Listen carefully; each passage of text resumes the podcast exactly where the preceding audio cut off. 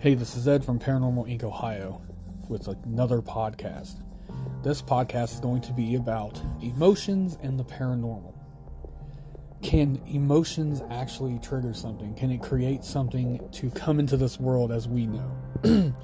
they say that negative energy and negative thoughts and like just perceiving doom and gloom can create poltergeist activity. Can a house that a murder took place in create such a stain to the house to where the house is now haunted by the people that were murdered? Or did it create something so bad that now that this entity as was made from the massacre stick to the home or the land that it's on until the end because of something like that? I mean, you think about it. H.H. H. Holmes built an entire hotel. It was a maze of just torture and just killing so is that land now stained forever with the killings of these people? Or is that building the, still going to have all the residual of all the of all the people that were just hurt and killed there? There's lots of things that people say. I did an episode on spirit attachments where things can attach themselves to different things. But I also just read a I read an article about how emotions can spark something in the paranormal world to be created. Like poltergeist they this this person said in this in this interview that poltergeist activity is usually created by negative energy in the home. Say somebody fights all the time if you got a husband and a wife that fights all the time or a mother and a father and a child fight all the time all that negative energy builds up and creates something out of that. And this entity appears which starts having its own train of thought and how it's going to do whatever it wants. Uh, same thing with fear.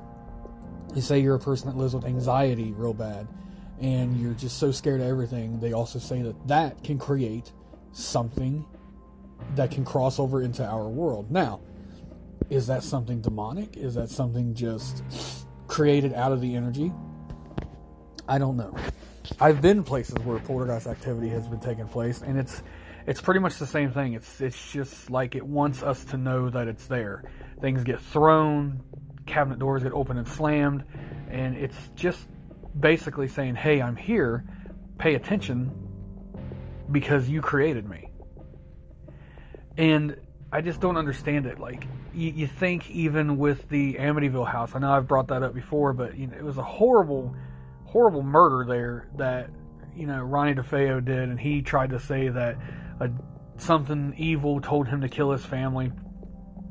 But if you look at it over the years, there's only been two or three times where something major has happened. The Lutz moved into it, and then of course the Amityville Horror was created from the, you know, the Lutz family, what they said was happening, and the book that was wrote.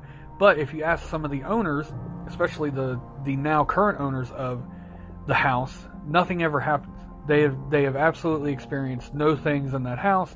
It is a normal house. Either they're lying and saying that because they don't want the publicity, or it's truthful and nothing's really happening. So that sparks the question: Is that true? Can bad things be created out of horrible things?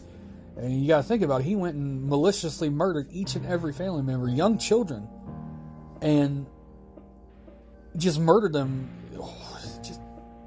he's a coward. He was a coward. He killed his family, and so you would think something that bad would stain that house forever, and the land that it sits on forever. And you get, you know, random answers where yes, it's haunted, and then other people say no, it's not. Same thing can be said for Trans Allegheny Lunatic Asylum or Waverly Hills. Think about Waverly Hills Sanitarium so many people died in that building. And I have personally went to Waverly Hills. And yes, I believe it is very, very haunted. I have seen things there. I've heard things there. Many shadows, many shadow figures.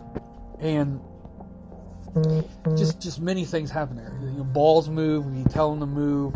Uh, the energy changes in, in each in each floor you go to. It's a different energy in that building. And I went to Trans Allegheny Lunatic Asylum same thing. You know, multiple things happen to these people in these places that were just so bad that it just stains it just stains the property in, in time. Ashmore Estates was one of the most terrifying places I ever been to. I, I don't even know if I would ever go back to that place. And so many horrible things took place there. So I believe things can can happen and can stain. And when I say stain, I mean like you know, like it just leaves a stain in in the house. It's almost like it's there forever. You can't get rid of it. So, but I've also been to other places where they say is is extremely haunted, and horrible things that happened there, and not anything happened. And we was there all night, and we did the investigation, and literally caught nothing. So again, I don't understand how. I guess I just don't understand how people can say like you know things that happen can actually stain someplace and can leave. It, it definitely leaves bad energy behind because you're always going to have that thought in the back of your head, like, oh my God, so many tragic things happened here, and you're always going to be thinking about that, and that could produce something. But I believe that whatever evil took place, and wherever it took place at, that it could be stuck there or it could go. Um, oh, there's there's just so much. There's you know multiple serial killers that had just gone place to place and killed so many people, and, and for what? It was for nothing. So was something created inside of them, out of their negative energy, out of the way they thought that caused them to do so much harm on so many people? It's just a question that I now have since I, I read this article and watched this interview and I thought, you know, this would be a good episode for you guys to kind of listen and try to try to figure out for yourself too. And I just I just can't wrap my head around it. I, I don't know what the correct correct answer would be for that. I mean, I do believe that things can be haunted, but then again, you know, I don't think necessarily just because of what took place in the home or the building or the land that something can be created out of that. I believe that the spirits of the people that were whatever happened to them there that was traumatic can haunt the house or the land and whatever evil was already there is there and is going to stay there for eternity. I believe that, but I don't necessarily think that you can create another form of, of life, another entity in itself out of, you know, just being upset, mad, sad, or anything like that. I, I, really don't. But I also know that demons can come in when you're at your lowest and can make you think that as well. I guess that's why we're here to do the research to find everything out so we can, you know, prove or disprove or whatever this is. So, you know, check us out on paranormalincohio.com, Facebook page, uh, the Facebook group. Come join and talk with us about this. You know, we're all there having these conversations as well. Tell me what you think about it. Tell me how, you know, what you honest, what your honest opinion is. And just join us and have a good time with us. We have ghost stories every Wednesday night at 10 p.m. We have Fear Friday lives at 10 p.m. on Fridays. Uh, I know this episode is late. I was held up in the hospital and I'm home now. That's why I'm doing the episode now. But usually it's Monday nights at 10 p.m. The podcast has another episode. So I hope everybody is having a great day, and I hope you have a wonderful night.